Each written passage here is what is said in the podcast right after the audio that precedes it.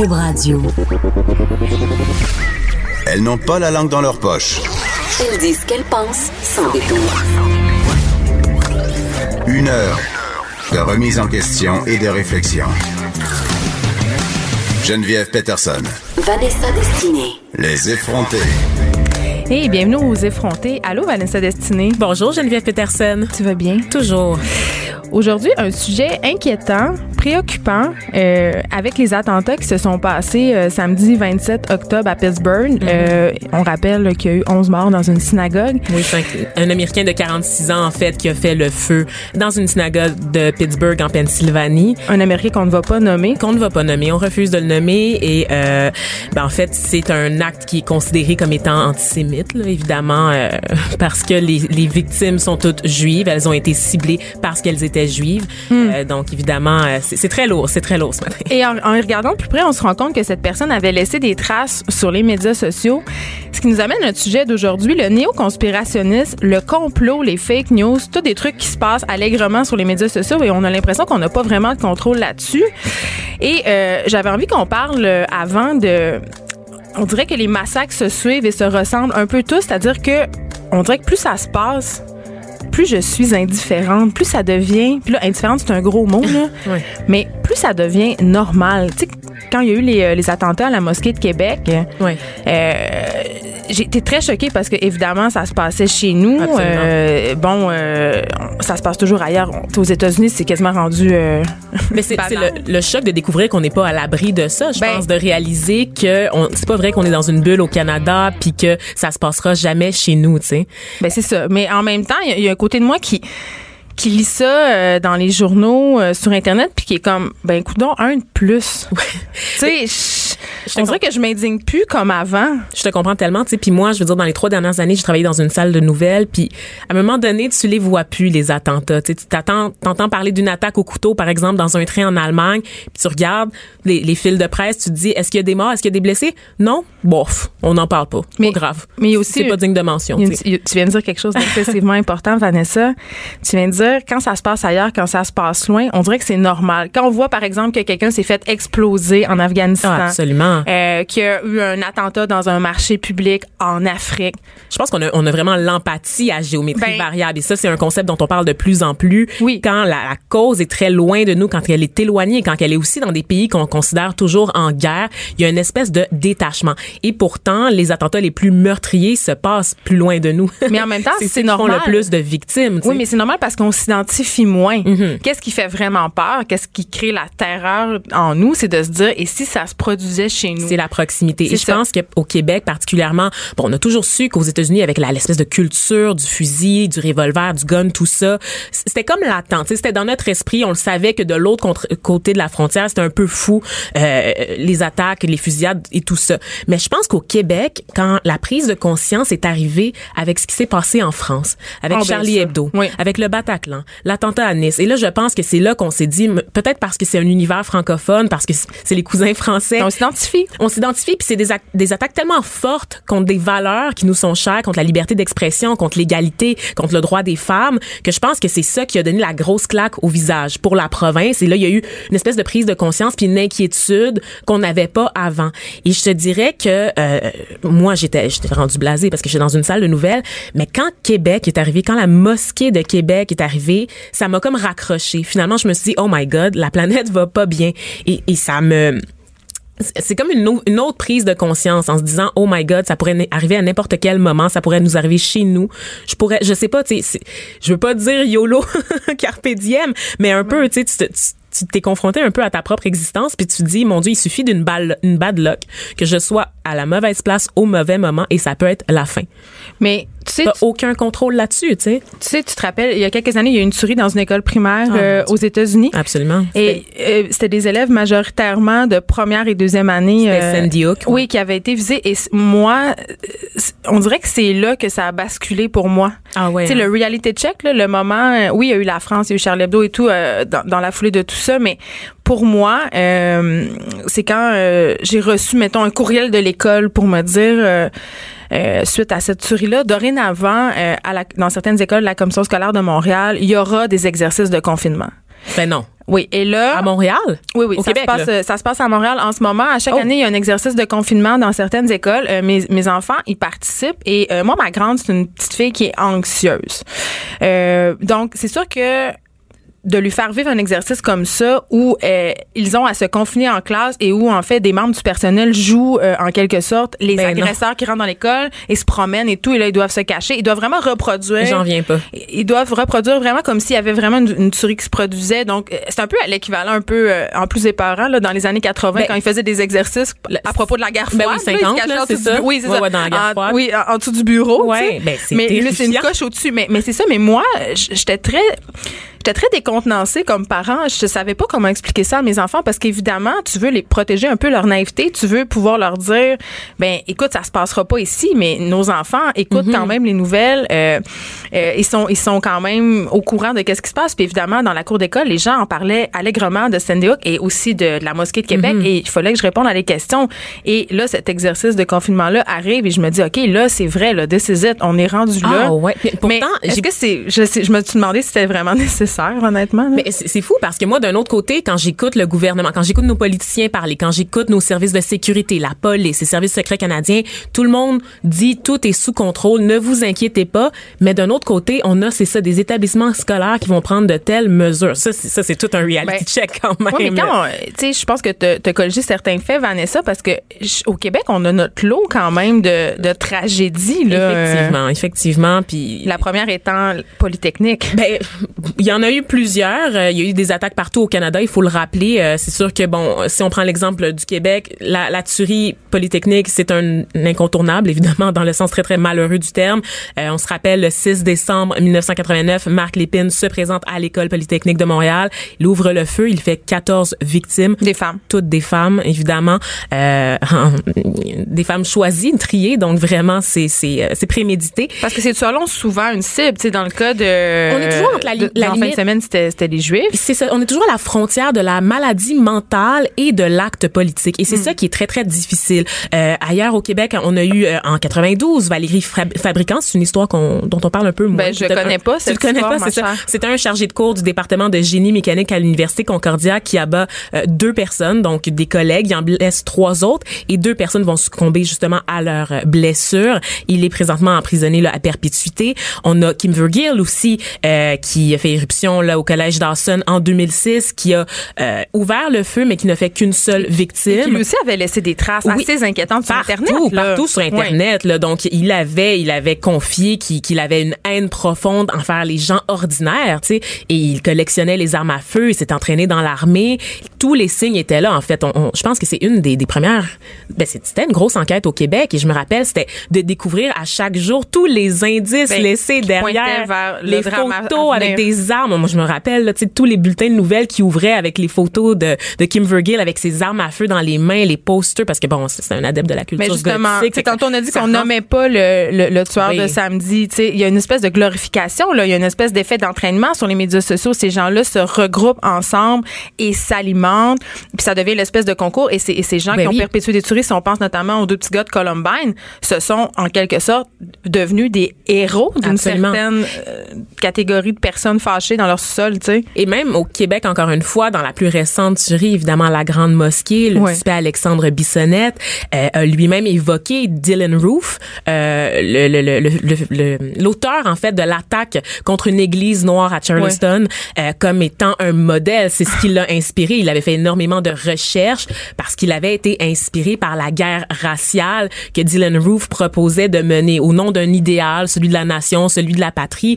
Donc, c'est c'est de voir, c'est ça, c'est vraiment de la glorification et c'est l'impression aussi d'être investi d'une mission qui est plus grande que soi, tu sais. On rentre vraiment, et c'est- là que je dis que la frontière est tellement floue entre la maladie mentale et l'acte politique parce que c'est très, très difficile de distinguer où est-ce qu'on se trouve exactement, tu sais. La maladie mentale ne peut pas tout expliquer, ne peut pas tout expliquer. Elle explique en partie, mais on peut avoir quand même des sombres motivations, tu sais, au-delà de ça. Là.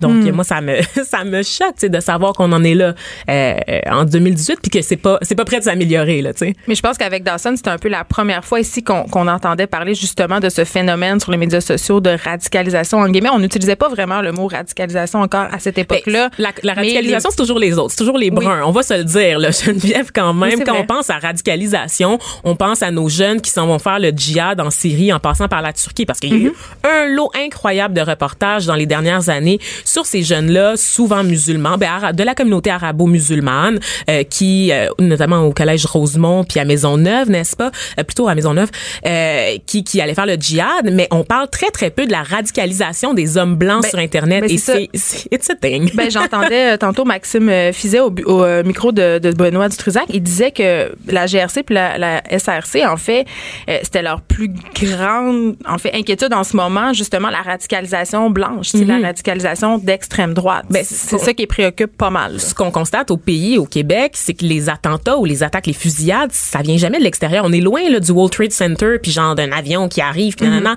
Pourtant, La menace est à l'intérieur. Oui, c'est Oui. ça. La menace vient de l'intérieur. Elle se passe sur les réseaux sociaux, dans le sous-sol, dans nos sous-sols, et ça, ça se radicalise. Et c'est des gens qui développent une communauté parce qu'ils ne se retrouvent plus dans la société. Ils ont l'impression.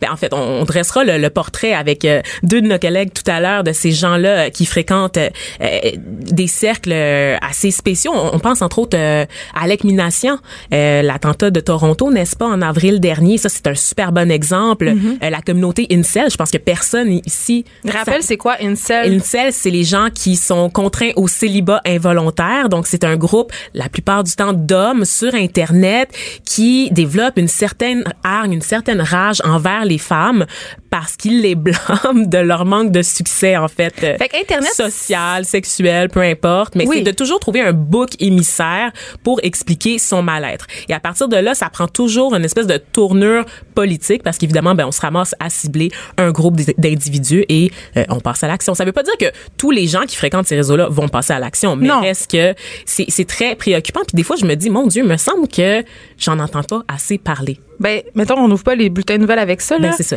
Mais je- c'est c'est clair qu'en tout cas, pour moi, ces gens-là qui sont souvent des solitaires, tu sais, qui n'auraient pas eu nécessairement euh, de façon de se regrouper avant l'avènement des médias sociaux, tu sais, euh, trouvent sur Internet une multitude de groupes, euh, de forums de discussion où ils peuvent vraiment jeter de l'huile sur le feu, là. Ça devient comme une espèce d'accélérant, euh, tu sais, parce que C'est galvanisant. Quand que cette parole-là ne résonnait pas. Puis là, tout d'un coup, tu trouves euh, une oreille, tu trouves des gens aussi qui te conseillent, qui Oui. te disent euh, qu'est-ce que tu pourrais faire? Parce que certains de ces groupes-là qui sont excessivement bien organisés, qui et même fermés des- oui, et privés, donc Oui, c'est très sûr. difficile de les retracer. oui. mais on, on va aller jusqu'à expliquer euh, comment perpétuer un attentat parce que dans le cas euh, bon euh, d'Ottawa la, la personne qui avait attaqué au couteau euh, c'est quand ça 22 Dieu, ça, oh, écoute, il faudrait vraiment que je, je- ça m'échappe la date en ce moment pour le Parlement.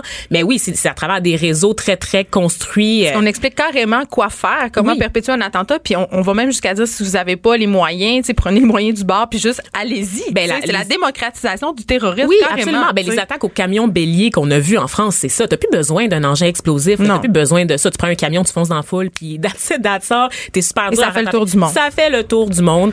Euh, c'est encore une fois ça, ça, me- ça vient me chercher. Je Ouais. trouve ça très inquiétant. Tout ça. On va avoir euh, Brigitte Noël, qui est journaliste vidéo au bureau d'enquête euh, ici, et Nicolas de Rosa, euh, qui vont venir. Brigitte, elle s'est intéressée beaucoup au phénomène des fake news. Puis Nicolas, c'est comme notre gars du web qui, qui fait une espèce de vigile de tous ces Oui. groupuscules inquiétants-là. Restez là, vous écoutez Cube Radio. Un regard féminin sur l'actualité. Des opinions différentes.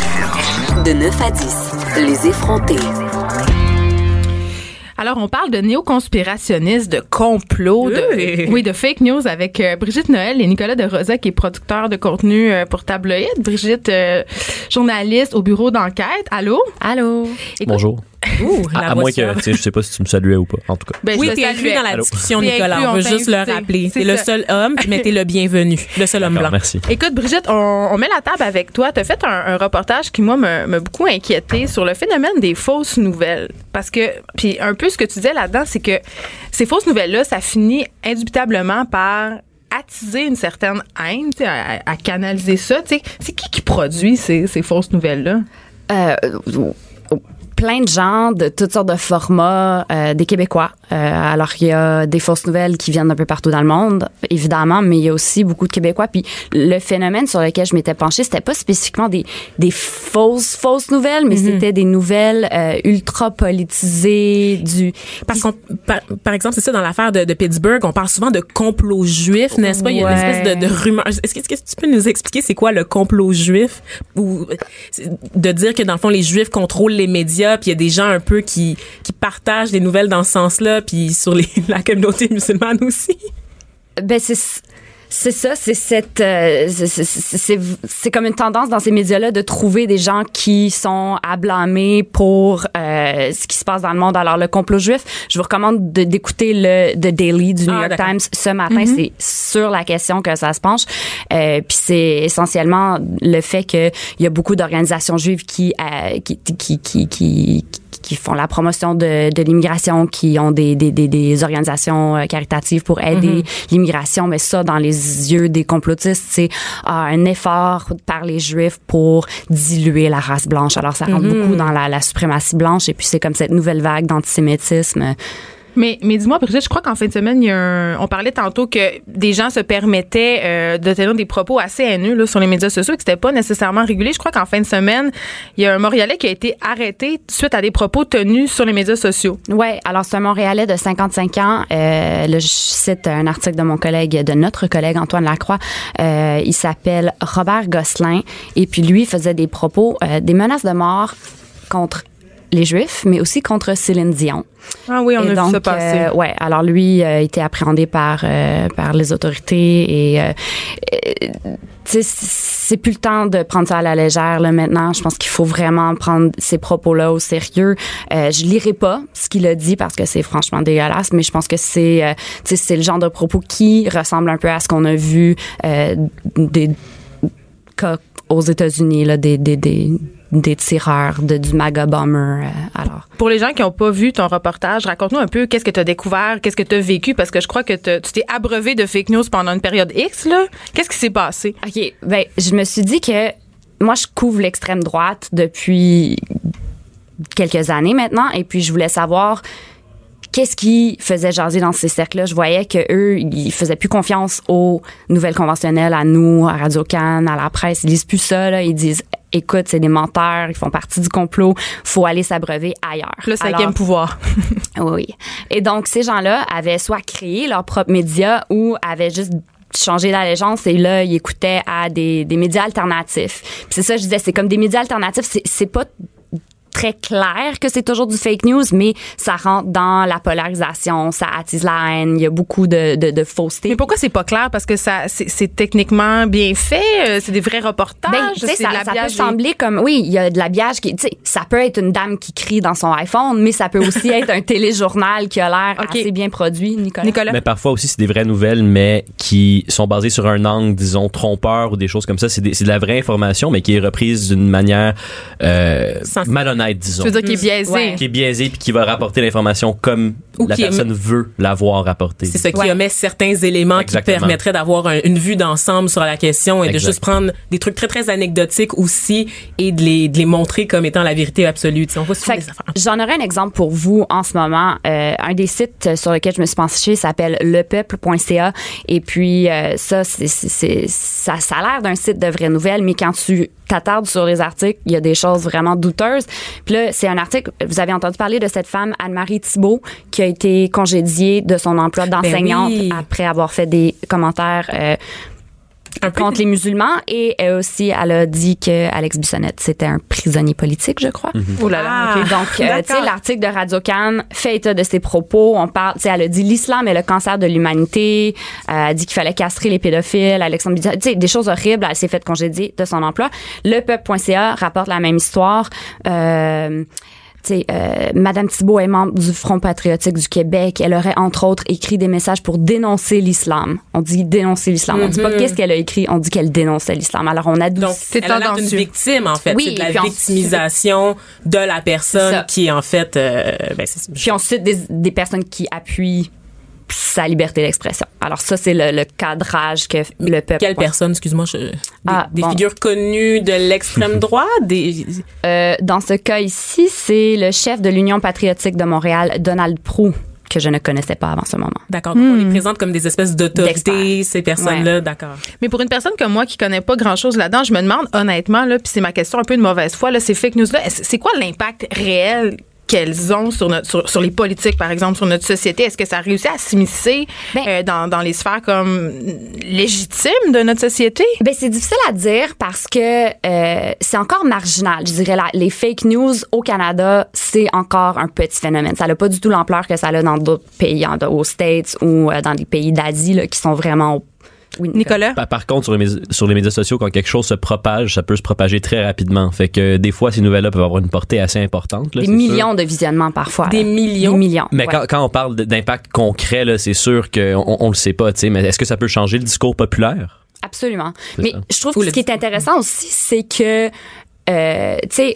aux États-Unis, les personnes de la droite vont s'allier avec les républicains parce que c'est ça. oui, parce que. Donald Trump Ouais. a bénéficié Mais- des fake news allègrement. Là. Exactement. Mais nous, on a plusieurs partis politiques. Alors, il n'y a pas d'allégeance claire pour les gens qui font partie de ces mouvements-là. Alors, il y a, tu vois sur les réseaux, il y a des groupuscules qui vont être pour la CAQ. Il y en a d'autres qui vont s'aligner derrière le, le, le PQ. Il y a le, euh, comment il s'appelle là? Le Parti populaire du Canada ou est-ce Oui. qu'on parle du, du provincial? Citoyen au pouvoir. Citoyen au pouvoir, bien sûr, C'est un autre bien parti sûr. populaire Mhm. auprès de l'extrême droite. Mais il y a quand même quelque chose là qui, qui qui arrive au Canada. On le voit avec Doug Ford notamment. Il y a cette espèce de modèle là, Trump très populiste, très axé, euh, qui qui va faire des mesures électoralistes pour essayer d'aller chercher cette clientèle là, parce que je, je pense que ça peut être intéressant pour faire du capital politique, pour marquer des points, de d'essayer d'attirer cette clientèle là. Donc c'est pas un peu, euh, ça s'en vient pas un peu chez nous tout ça?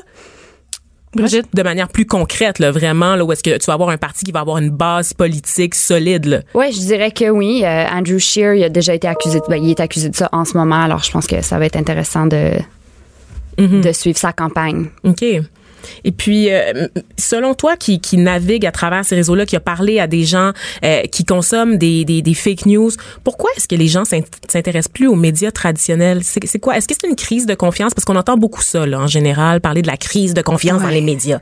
Ben, écoute, il y a une multitude de raisons. là. L'effet Trump, c'est sûr. Euh, tu sais, quand t'as l'homme le plus puissant de la Terre qui dit ad nauseam que les médias mentent, qu'on est une gang de, de, de tout croche, c'est sûr que ça a un impact. Euh, faut aussi blâmer, je pense, les médias sociaux euh, qui ont été adoptés super rapidement par plein de gens qui n'avaient peut-être pas d'éducation critique ou d'aptitude sur Internet et puis qui vont croire C'est-à-dire qu'ils mettent toute l'information dans, dans le même bateau. Oui. Sans, alors, tu sais, pendant mon reportage, justement, j'ai parlé à beaucoup de gens qui consommaient ces fausses nouvelles-là. Puis une- conversation qui m'a particulièrement marquée, c'est avec une petite madame, une, une grand-maman, euh, qui, elle, était, a dit, j'étais analphabète sur Internet jusqu'à très récemment. J'ai appris à utiliser ça. Puis elle est tombée tout de suite dans les vortex de conspiration sur YouTube. Puis là, tu sais, elle parlait de, des choses qu'elle, elle pensait, là, qu'elle venait de voir la vérité, que c'était, ses yeux venaient d'ouvrir. Et puis, elle me disait mes filles me traitent de raciste, mes enfants me disent que je comprends rien puis que je suis mais elle dit eux autres faut qu'ils se réveillent. Oui. Alors elle elle croyait tout ce qu'elle voyait sur internet. Nicolas de Rosa? C'est super facile de tomber dans le vortex aussi, Ouais. avec l'algorithme de YouTube, etc. Là. Une fois que tu écoutes quelques vidéos dans ce genre-là, tes suggestions, c'est ça que c'est. Fait que, Oui. Ah, Fait c'est- qu'on t'en propose sans arrêt. Et, pour- Puis pour plusieurs sujets aussi, euh, justement, c'est il y a plus de vidéos du point de vue d'extrême droite que du point de vue, disons, euh, objectif ou normal sur YouTube. Là, ils sont capables de vraiment bien se mobiliser. Mais tu Par parlais, exemple. Brigitte, euh, de cette grand-mère-là. Moi, ce qui m'a frappé un peu dans, dans ton docu, c'est de voir euh, qui générait souvent de la fake news. Et sou- on a aussi euh, la venue des espèces de points de vue, là, des vidéos de cellulaire. Tu parlais de ça tantôt. Ouais. Et on a un extrait d'une YouTubeuse qui s'appelle José Rivard. On l'écoute. quand c'est des calices de musulmans, je m'adresse aux musulmans qui se sentent visés, parce que c'est eux autres les hosties de faute de trouble. Avec ses 20 Ah, euh, c'était ma Oui, la- c'est ça. Non, mais ça, là, ça, c'est. et c'est, euh, José Rivard, elle, elle cumule des, des centaines de milliers de, de vues là, sur YouTube. Et, et c'est une, une madame, et je l'écoutais, elle disait. euh, elle, elle tient un discours haineux, là, tu sais, elle, elle appelle à la haine. Elle, est, elle est raciste et tout. Elle a été rencontrée par la GRC. Et, bon, elle s'avère qu'elle n'est pas dangereuse tellement, mais, mais cette montée d'espèces de vidéos YouTube un peu homemade là, par des personnes qui sont. qui pourraient être ma, ma, ma tante, ma mère. C'est une influenceuse. Quand on Oui, y pense, ouais, là, c'est absolument. une influenceuse Mais au même l'influenceuse titre que les d'idées de, de pas super bon. mais, mais, mais quand même, c'est il y a un vide quelque part à combler là si j'imagine que c'est qu'on veut consommer ce genre de contenu là c'est sont aussi populaires tu sais Ouais, ben c'est ça. On en parlait dans mon documentaire avec le un des, des, des coordonnateurs du centre de prévention à la radicalisation menant à la violence. Puis Maxime Fizet? Euh, non, c'était Benjamin euh, Duclou. OK Euh, Du col. du col, du clou, du col. Puis lui, avait- mais lui, il dit, tu sais, ça serait peut-être une bonne idée de, de s'inspirer de leur format.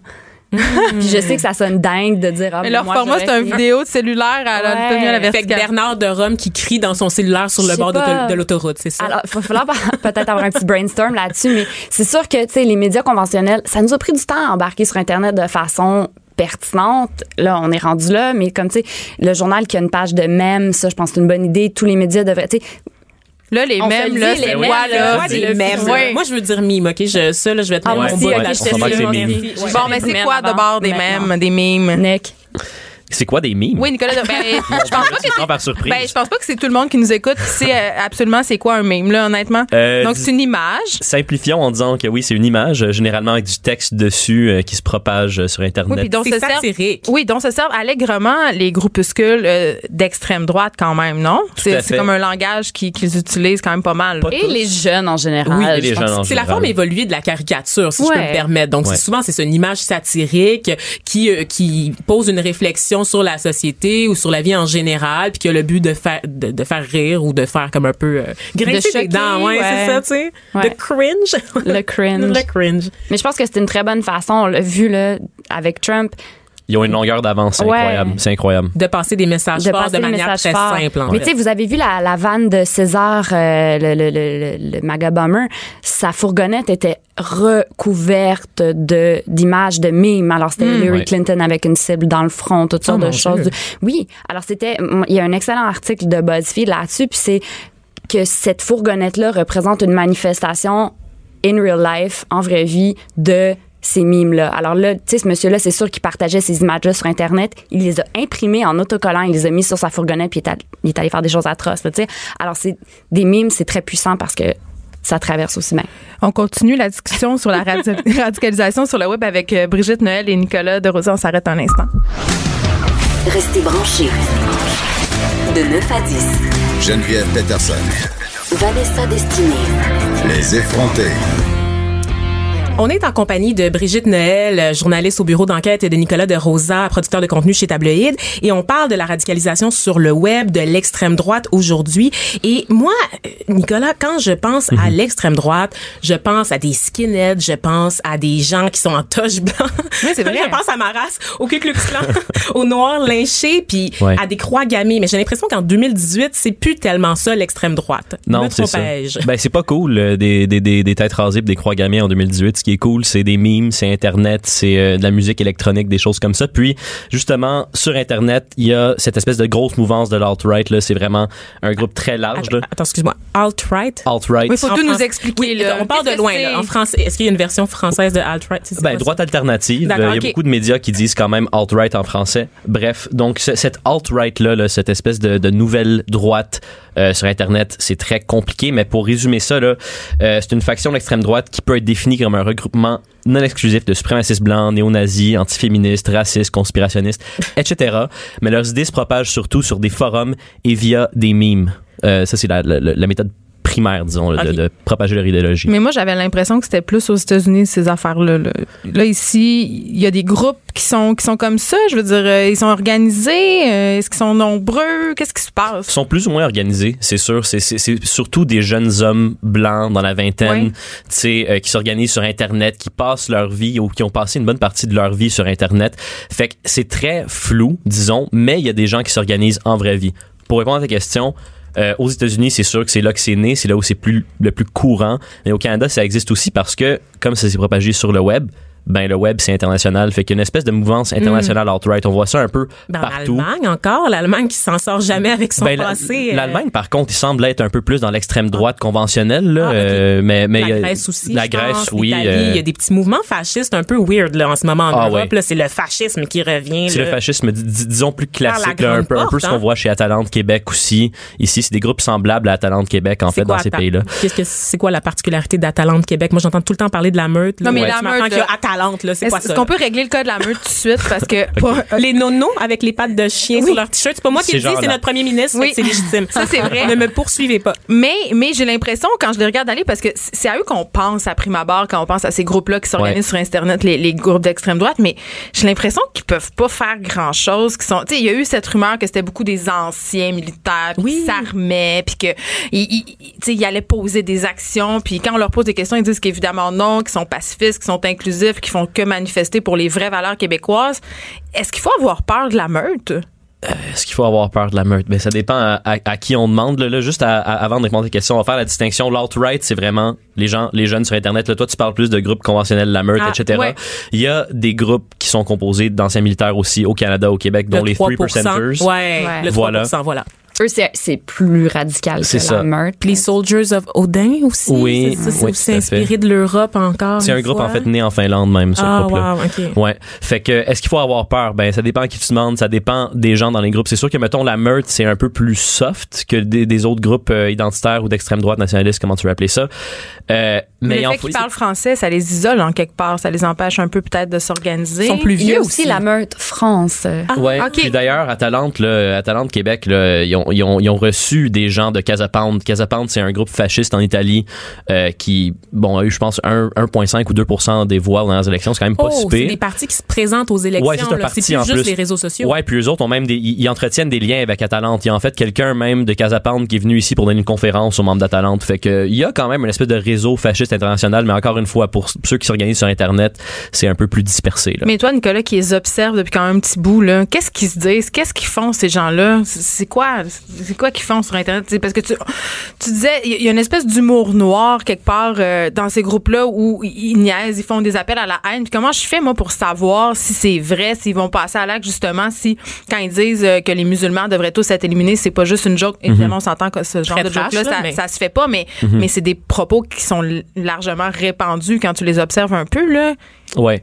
Ben c'est sûr que c'est facile d'écrire un peu n'importe quoi sur internet, fait, fait que c'est difficile de distinguer en fait euh, ce qui est une vraie menace d'une fausse menace, disons là. Euh, c'est sûr que chez la meute par exemple, on, on, on, voit ça puis c'est à prendre peut-être un peu plus au sérieux parce que c'est un groupe qui est pr- proche de chez nous qui peut peut-être passer à l'acte qui bon il y y a des il y a des allégations disons envers le groupe pour cer- certains actes qui ont été posés dans, dans les dernières années mais il y a rien de prouvé fait que je vais pas m'avancer là-dessus Euh, mais pour ce qui est de l'alt-right tous ceux qui s'organisent plus sur les forums tout ça Mhm, c'est encore plus extrême comme propos là c'est Ah vraiment ouais? là tu vas lire ça c'est extrêmement choquant si Est-ce tu que tu as des pas exemples? ben honnêtement je veux pas parler de ça en ondes tu sais j'ai pas envie de, de, de citer euh, ces gens-là C'est des en discours ondes haineux, là. c'est des discours extrêmement haineux mais c'est des discours aussi qui sont un peu dans un langage codé qui va peut-être sembler étranger pour des gens qui comprennent pas la culture Brigitte? du web. Et puis je veux juste ajouter aussi qu'il y avait de ces gens qui sont dans le, on va dire le fachosphère, je pense Ouais. que c'est une expression qu'on utilise, tout à fait. Euh, qui sont dans le fachosphère québécois, qui étaient à Charlottesville pour le, euh, Oui. la, la marche pour le, c'était quoi le nom de C'était cette- Unite the Right euh, Unite à Right. Charlottesville. Mais justement, si on parle de ça, il y avait un des gars qui était là, qui était non seulement à Charlottesville, il était l'administrateur euh, du groupe de la meute en anglais, et il était aussi dans un forum euh, alt-right montréalais. Donc avec... Ben, euh, alt-right néo-nazi. oui, néo-nazi, donc le fameux euh, Zeiger qui était une espèce de figure de proue du mouvement néo-nazi euh, nord-américain qui résidait à Montréal. Ben ce gars-là qui était dans la meute, qui était à Charlottesville, était aussi dans son groupe à lui. OK, là, t'es en train un peu de me perdre en ce moment. Euh, euh, euh, pour revenir à l'alt-right, ces gars-là, euh, moi, de ce que je comprends quand je regarde les nouvelles aux États-Unis, c'est que c'est des gars qui ont l'air tout à fait normaux. Ouais. C'est-à-dire qu'ils ont des bonnes, des bonnes études, des des, petits gars, des petits gars propets, tu sais, qui ont des petites chemises, qui, comme tu le disais, qui écoutent de la musique électronique et qui ont l'air de plus s'organiser, non pas pour commettre des attentats, mais pour infiltrer la politique. Est-ce que c'est c'est là qu'on est rendu, même au Québec, avec tous ces gars-là que tu viens de nommer? là? Est-ce que tu penses que c'est la, la prochaine étape? Ou qui- qu'on se prépare à, à un attentat? C'est quoi, tu penses, la suite logique là-dedans? Je pense que pour la forte majorité, ils veulent, ils veulent juste troller euh, sur Internet, euh, fa- faire peur au monde puis offenser les gens en fait, mais il y a une partie des gens qui vont se mobiliser réellement dans la politique. On l'a vu d'ailleurs, il y a un article qui est paru hier dans Tabloïd qui Ben signé. oui, Que t'as écrit. Oui, tout T'as à vu comment c'était très smooth d'amener j'ai euh, ton article de la plug. Mais il y a des gens justement dans cette espèce d'alt-right là au Canada euh, qui sont présentement en train d'infiltrer le parti de Maxime Bernier, le Parti populaire du Canada. Euh, Il y en a, il y a une des personnes dans ce forum là qui disait qu'il contrôlait, euh, ben, qui modérait une trentaine de groupes officiels du parti. Il y a un autre gars qui est en charge euh, de, de des meetings en personnes à Toronto du parti. Donc, il y a une certaine mobilisation, mais c'est sûr que ça va pas être au Canada, en tout cas au Québec. Je pense pas que ce sera au sein de partis euh, entre guillemets mainstream. Je pense qu'ils vont plutôt saisir l'opportunité d'aller vers des nouveaux partis, des partis euh, qui, qui, justement ont ça. moins de structure en place, qui ont moins de défense, disons là, puis qui vont essayer de, de s'activer là-dedans. Parce qu'on le rappelle quand même, Maxime Bernier ne cautionne pas ces groupes-là. C'est pas lui qui les appelle. C'est pas c'est ces gens-là qui, qui s'intéressent à ces à ces politiques puis à ce qu'ils défendent. Mais c'est pas il y a pas un seul chef d'État ici qui capitalise là-dessus comme on le voit aux États-Unis avec Trump. Ou Nicolas? Nicolas, il a pas l'air sûr. La- la- la- Ah. C'est sûr, c'est sûr que Nicolas me fait peur. C'est sûr qu'officiellement Bernier va, va jamais dire euh, que, que, que l'extrême droite est la bienvenue dans son parti. En fait, il, il les a même dénoncés. là. Il a dit vous êtes pas la bienvenue dans mon parti, etc. Mais l'affaire, c'est que euh, il y a un terme en anglais qui existe pas vraiment en français, c'est du dog whistling, donc euh, Du sifflet de chien. Mhm. Donc un, c'est un- un objet qui existe, c'est un sifflet que juste les chiens peuvent entendre. Ben Maxime Bernier, selon certains, pratique du dog whistling. Donc en politique, ce que ça veut dire, c'est tenir un discours qui pour les gens normaux, disons, va vouloir dire une chose, mais qui pour d'autres, Ah non, ce non, sera non. un Là, dog tu me sors pas le, le- que- qui fait un langage codé. C'est la le- conspiration. Oui. Ben là, on va tous se mettre des chapeaux d'aluminium sur la tête. Ben là. écoute, dire, euh, on, peut s'en rejaser plus tard, Geneviève, mais moi j'ai pas de chapeau d'aluminium. euh, Mais mais il y a vraiment des gens qui pensent que Maxime Bernier tiendrait des discours codés Ben, euh, pour appeler à quoi exactement? Ben, je vais donner un, je vais donner un exemple. Euh, il y a eu une espèce de mini controverse il y a un an à peu près.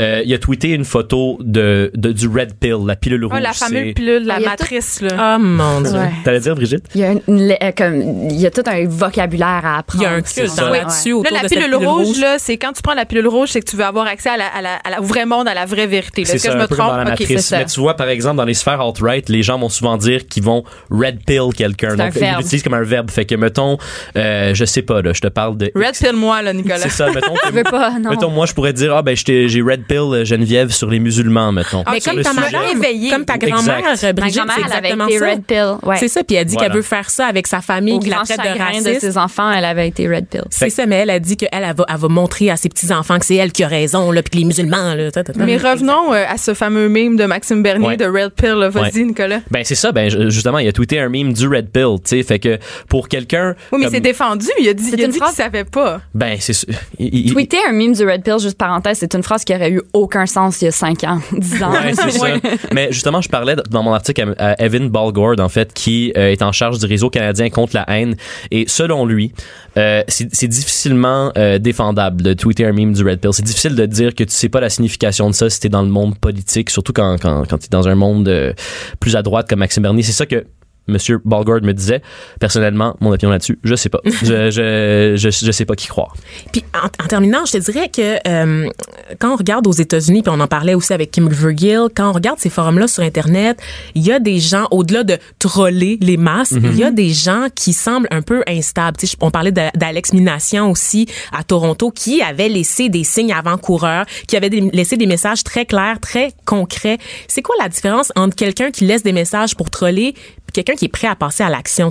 Qu'est-ce qui se passe? Brigitte. Ah, je sais pas, je pense que c'est difficile de savoir à ce moment-ci parce que, tu sais, quand on voit quelqu'un qui fait des commentaires inquiétants, nous, on a accès à plein d'outils pour vérifier c'est quoi leur historique de commentaires, voir qu'est-ce qu'ils font. Puis c'est, tu sais, je pense qu'on a raison de s'inquiéter souvent. Et puis, je, je reviens au cas de Robert Gosselin qui a été appréhendé par la police en fin de semaine. Mais, tu sais, sur son profil, tu voyais des drapeaux d'Israël qui brûlent. Tu voyais toutes sortes de choses super violentes envers les Juifs et, et- et d'autres groupes. là. Mais c'est... euh, je pense que l'outil signaler un post, c'est ultra important. C'est un devoir citoyen de signaler parce qu'on le sait, on en a parlé beaucoup. Facebook, il est pas outil- la, la, la compagnie n'est pas outillée pour ça. On a vraiment besoin de plus de modération. On a besoin de s'impliquer puis de signaler les, les, De les trucs. plus banaliser, dans le fond. De On va, pouvoir, euh, on va pouvoir poser toutes ces questions-là à Paul Laurier, qui est un spécialiste en lutte au terrorisme, puis spécialiste aussi de la vigile, parce qu'on se demande justement quoi faire, comment on peut agir, comment on peut surveiller qu'est-ce qui se passe euh, sur Internet. Merci, euh, Brigitte Noël. Merci, Nicolas de Rosa. Merci. Pas d'histoire de sacoche puis de rouge à lèvres. Du front, des idées, du crâne. Les effronter. On parle de radicalisation sur Internet. Paul Laurier, bienvenue aux effrontés. Ben, merci. Paul Laurier, qui est spécialiste en lutte au terrorisme. Et là, j'ai envie de, de- de poser directement la question, là. Est-ce qu'on a raison de s'inquiéter? Oui. Oui, parce que c'est. euh, Ça y est, j'ai peur. ben, en fait, il faut être vigilant. parce que maintenant, le médi- les médias, euh, la communication, les gens, de la manière qu'on- qu'ils s'expriment, c'est très varié. Ça vient de partout, ça vient de sources non confirmées. Puis les, plus on est jeune, plus on a tendance à croire des choses ou à, à, à voir quelqu'un comme un influenceur. Puis ben, ce qu'il dit, c'est vrai. Si je le répète mille fois, ben, on l'entend mille fois. Des choses fausses deviennent vraies. Et puis quand on est jeune, les jeunes maintenant, moi je le dis toujours, on a des, euh, on a des outils technologiques ultra, ultra puissants. On atteint des personnes rapidement avec des messages qui sont non contrôlés. Donc, on a raison d'être inquiet.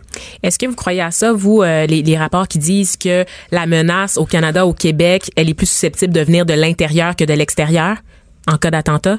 Ben, la menace, elle, elle vient de partout parce que maintenant, c'est difficile. Il n'y a, plus de région. On est mondial. on, on parle. euh, On parle vraiment, euh, on s'adresse à quelqu'un en français, on est mondial, on s'aglace à quelqu'un en anglais. Les jeunes maintenant ont accès à la culture internationale. C'est ce que l'Internet, les Internets ont permis. Mais je vous dirais que quand on est parent ou on est jeune, puis on donne des instruments, encore une fois, technologiques ultra puissants sans aucune censure, ben les enfants ont de la misère à comprendre ce qui est vrai du faux. Mais c'est ça. Moi, euh, ma fille d'11 ans navigue de plus en plus sur Internet seule, c'est-à-dire j'exerce une certaine, euh, évidemment, surveillance, mais je peux pas être derrière son épaule à chaque seconde de, ce qu'elle passe sur Internet. Ça aurait pas de sens. Comment je m'y prends pour la sensibiliser justement aux contenus possiblement violents, radicaux euh, qu'elle pourrait voir sur Internet?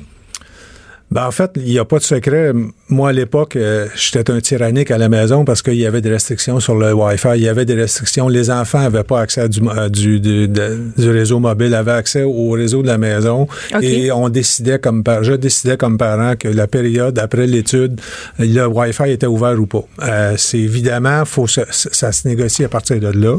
Puis à partir du moment où vous commencez à essayer de discuter ce qui est vrai ou pas pour un enfant, sa perception euh, à travers le jeu, les dessins, les couleurs, c'est difficile pour un enfant de comprendre ce qui est vrai ou pas. Je vous dirais qu'à la base, ça prend une hygiène, euh, l'hygiène euh, numérique, je vous dirais, dans une maison. On donne pas un iPhone à un enfant à 5 ans, à 6 ans, sans Évidemment. aucun contrôle, parce qu'il va avoir accès, il va être bombardé de, de, de de titres in- influenceurs, il va être influençant, mais il va avoir des, du graphique vraiment explicite. Et à partir de ce moment-là, l'enfant devient comme, euh, comment je vous dirais ça, ça devient vraiment, euh, euh, la- ça devient une réalité, ça devient normal. Les choses anormales deviennent tout à fait anormales. Quand on parlait il y a en 2014, quand les attentats commençaient, on- il y avait une tuerie de masse. Les, les médias du monde entier étaient maintenant, c'est banal, c'est une chose banale. C'est- Il y a des meurtres, il y a des morts, il y a du graphique, a- les enfants sont exposés à des images. Effectivement, c'est de plus en plus commun. Et on parlait euh, plutôt dans l'émission du côté euh, prévention, c'est-à-dire que la plupart des gens qui ont perpétué des attentats ont laissé des traces sur les médias sociaux. J'ai l'impression que c'est un, un espèce de grand Far West, puis que les autorités ils font pas grand-chose. Est-ce qu'ils exercent une surveillance quelconque? À partir de quand on flague une personne puis qu'on dit, Hum, cet individu-là est susceptible de passer à l'acte? Le passage à l'acte, pour avoir regardé ça sur les, les tueurs de masse, quand j'étudiais les, les, les tueurs vraiment d'école, ils- vont passer, il y a trois choses. Il y a de la- ils sont un accès à la violence, ils aiment les armes, puis ils, ont- ils sont dépendants de drogue ou d'alcool. Il y a un profil, là. Oui, il y a un profil. Après, euh, après euh, voyons, le, pas Sandy Hook, mais après une attaque meurtrière, les Américains ont dit, OK, on analyse ces profils-là, puis on a 20 points assez, euh, assez sensibles et assez communs de tous ces, tous ces tueurs-là. Donc, quelqu'un qui est intoxiqué, qui est, qui est exposé à la violence et qui a des, euh, qui a une possible euh, possession d'armes et devient dangereux, il peut passer, il peut devenir dangereux entre 5 minutes et 5 ans. On le sait jamais. Il suffit vraiment que cette personne-là soit amenée euh, par un acte. Et les actes de violence, c'est prouvé maintenant statistiquement. Quand, quand on va dans les médias, il y a un acte violent qui se passe dans le monde, il va avoir un effet de répétition Ah, ben oui. dans les 12 jours. Il va avoir un- une à deux répétitions. Donc, on a aux États-Unis, je dis pas que c'est ça, mais je serais curieux d'interroger cette personne-là après coup, de dire, ben, est-ce que les bombes, l'acte violent de- d'envoi de, bombes un peu partout a, pas- a- a cristallisé la, pensée de passer à l'acte? Donc, c'est des choses qui existent, qui sont là, mais maintenant qu'on ne peut plus contrôler. Quand on avait des médias de masse qui étaient sous des normes journalistiques, euh, il y avait des il y avait des normes professionnelles pour des journalistes. Maintenant, n'importe qui s'improvise journaliste, n'importe qui s'im- s'im- s'improvise média, zéro contrôle.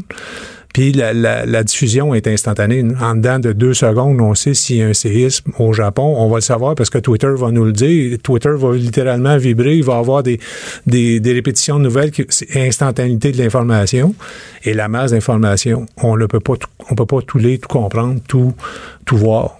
Mhm. Puis est-ce qu'au Canada puis au Québec, on est préparé à ça, mettons, un, un gros attentat de masse? Parce qu'on on, a souvent l'impression qu'on n'est pas prêt, mais dans les faits, on déjoue déjà en ce moment des attentats. Il y a un travail qui est fait. On n'est pas au courant, la population, on ne le sait pas, mais il y a des attentats qui sont déjoués à chaque année au Canada, n'est-ce pas?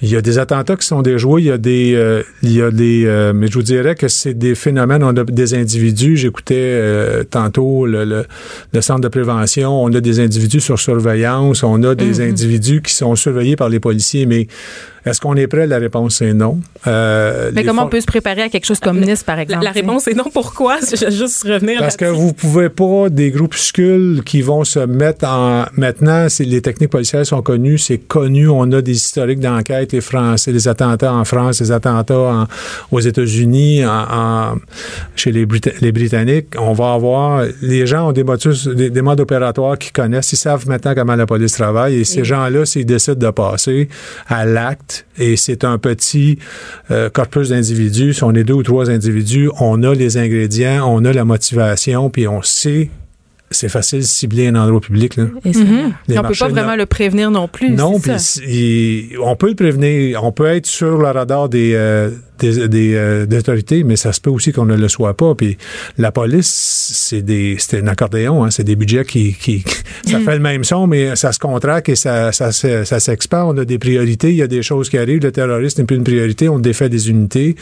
L'extrême droite est là. On a un, enta- un attentat euh, aux États-Unis. On se braque. On va commencer à surveiller, mais c'est des choses qui vont être momentanées parce que c'est pas la priorité. C'est pas. euh, On va prioriser les moteurs. On va prioriser les- ce qui saigne, les meurtres, les crimes contre les enfants. Donc, la police ne peut pas tout faire. Les budgets sont pas. Je voyais un article dernièrement où on peut pas accuser parce qu'on n'a plus de budget. C'est la réalité maintenant. En terminant, comme citoyen, qu'est-ce qu'on peut faire si on est témoin de, de paroles ou de gestes inquiétants sur les médias sociaux? Est-ce qu'on est qu'on peut appeler quelque part? C'est c'est quoi l'attitude à, à adopter? pour toute forme, on doit comme personne ou comme parent, on doit pas tolérer, on doit signaler, on doit, il y a des canaux de signaler, on peut signaler, on peut appeler la police, on peut appeler le tribunal des droits de la personne, on peut appeler euh, les- la, la commission scolaire. Il y a des, il y plusieurs, on ne doit pas rester victime.